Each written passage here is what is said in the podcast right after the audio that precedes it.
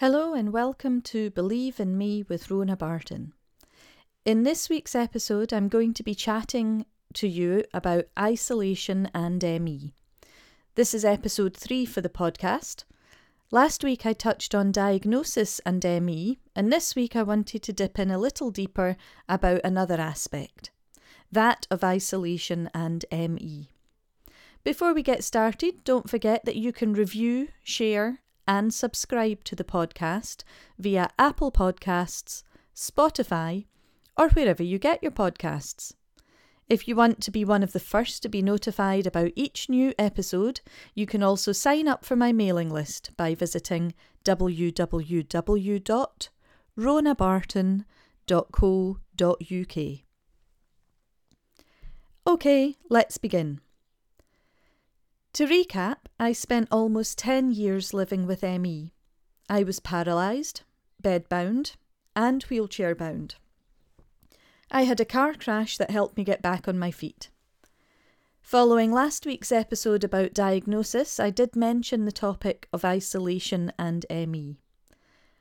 I believe this is one aspect that's usually overlooked when thinking about and discussing ME. In fact, there's a movement called hashtag millions missing, which aims to raise awareness of what it's like to live with ME, to demand equality for all people with ME who have been stigmatised from healthcare and support, to demand effective treatment to manage the condition based on the best available evidence, and to demand research funding commensurate to disease prevalence and burden. Really, to highlight that although we may not be able to bang down doors and yell from the rooftops, we are still here and we need to be seen and heard. Goodness me, I appear to have jumped onto my soapbox quite early on in this week's episode. Well, I'm not going to apologise for it, but what I will do is take us back to me and my isolation experience. At 21 years old, I hadn't long left college and started a new job. I was making new friends and getting to know the business. Having been off work for a couple of weeks with my labyrinthitis, it wasn't long until I lost contact with my new work colleagues. The phone calls from the HR team lasted for a couple of more weeks until my doctor was able to write a sick line explaining a little bit about my ME and the impact it was having. Then the calls dropped dramatically, and any updates or contact I had hoped to continue to have with my new work life disappeared. Before long, I was pretty much written off, and as it turned out, I didn't have a job anymore. On one hand, that was devastating. It was pretty much my first real life job out of college, and one that I thought was really going to help me take over the world. On the other hand, I wasn't in any shape to even think about work, let alone consider whether I would be able to go back or if I'd even be able to pick up the friendships I'd started. But isn't hindsight such a wonderful thing?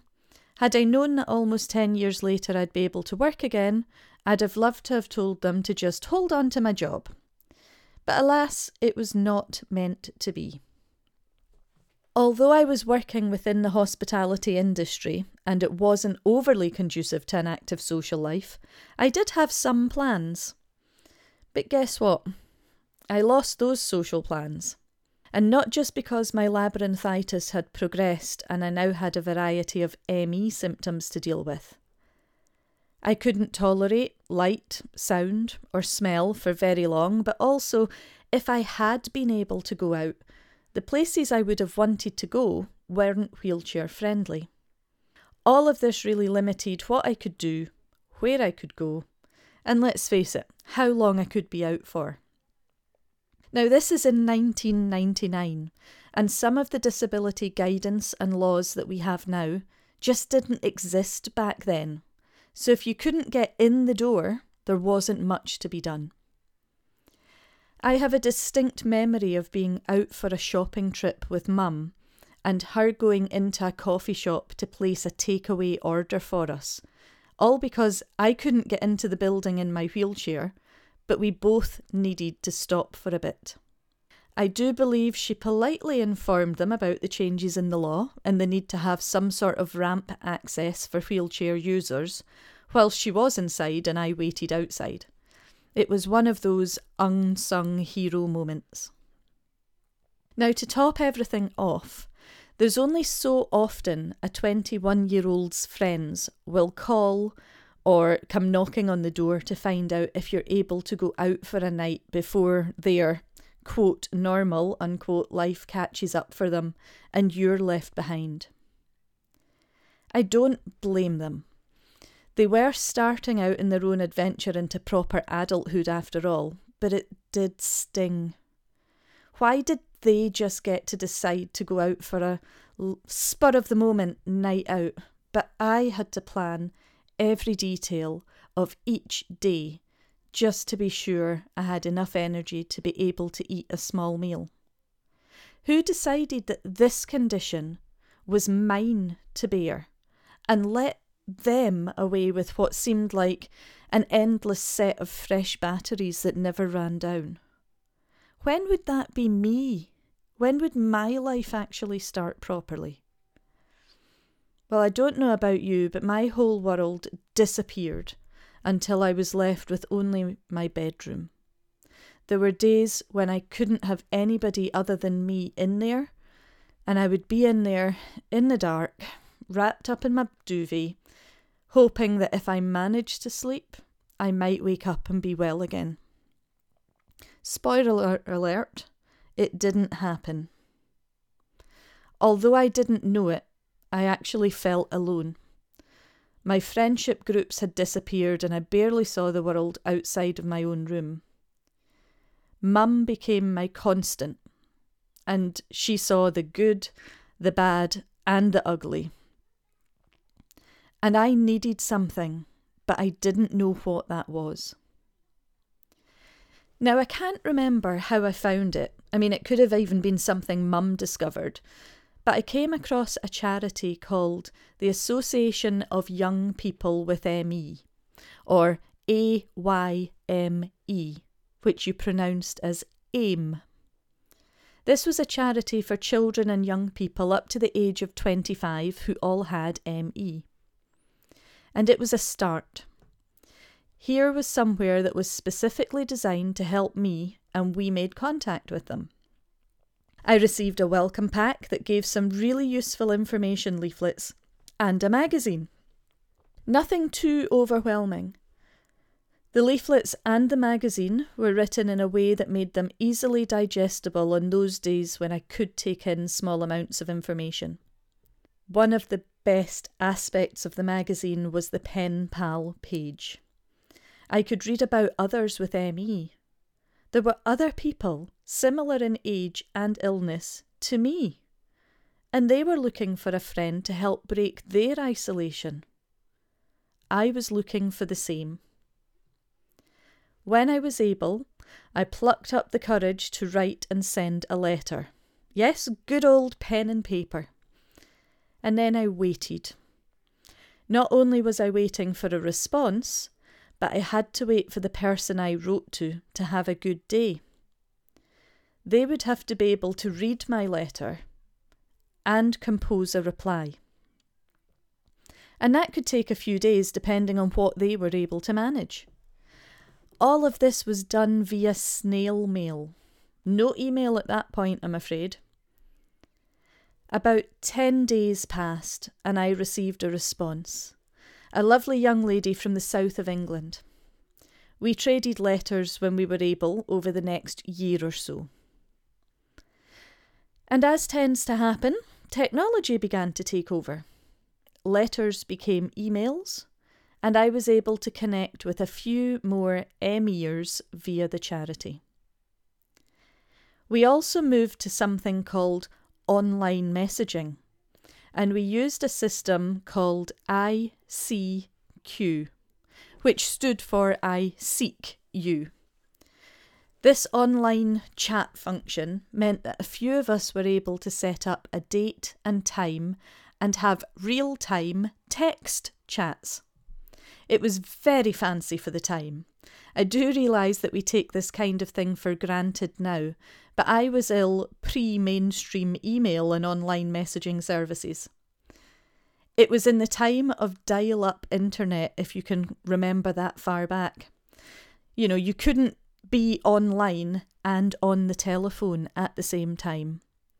So planning was important, and that meant saving up energy to be able to sit at the computer, because we didn't have laptops or tablets in those days, and chat for possibly 30 minutes with friends.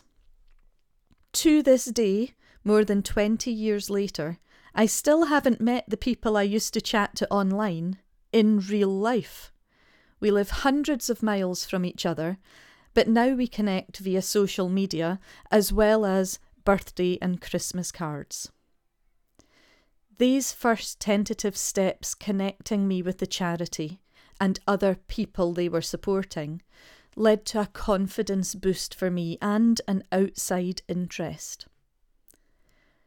Within a few weeks, I offered to volunteer for the charity as part of their fundraising team. I then connected with many other members and could fit in the fundraising work on my good days. Over the next couple of years, I helped members organise a number of fundraising events. I moved into the role of fundraising officer and was even able to attend both the Scottish Parliament and 10 Downing Street to speak about ME, raise awareness, and, well, quite frankly, ask for money to establish additional services for people with ME. All of this helped to break my feelings of isolation and it allowed me to make some meaningful connections all within my own capabilities and energy levels. The great thing about the charity was that they truly understood what it was like when I was having a bad spell and I wasn't able to do anything for them. They never put on any pressure or expectation for me to do anything other than look after myself. Since my time with AYME, they've gone through a number of changes, the latest of which was being merged with Action for ME. Although AYME itself doesn't exist as a charity, their work continues within Action for ME, and I'm a firm supporter of theirs. That brings me to a couple of points from today that I'd like you to take away from this and put into action if you can. The first one being you do not need to be alone in your ME. There are some very good organisations out there that can offer you support. One of which is Action for ME, and you can find them at www.actionforme.org.uk. So, why not reach out to them or have somebody reach out to them for you? The second is find something that works for you. It may be connecting via social media, it could be writing good old fashioned pen pal letters, or even having a text message exchange with someone when you're able. You do not need to be in the same physical space with others to help break your isolation. So that's it for today. I've shared my experiences of isolation and ME, and in doing so, chatted about the things I lost and how I found a way to connect with other people in a similar situation. I hope you find something that helps you. Please review, share, and subscribe to Believe in Me with Rona Barton via Apple Podcasts, Spotify, or wherever you find your podcasts. And remember, you can sign up to my mailing list by visiting my website at www.ronabarton.co.uk. I hope today is a good day for you, and I'll be back next week. Bye for now.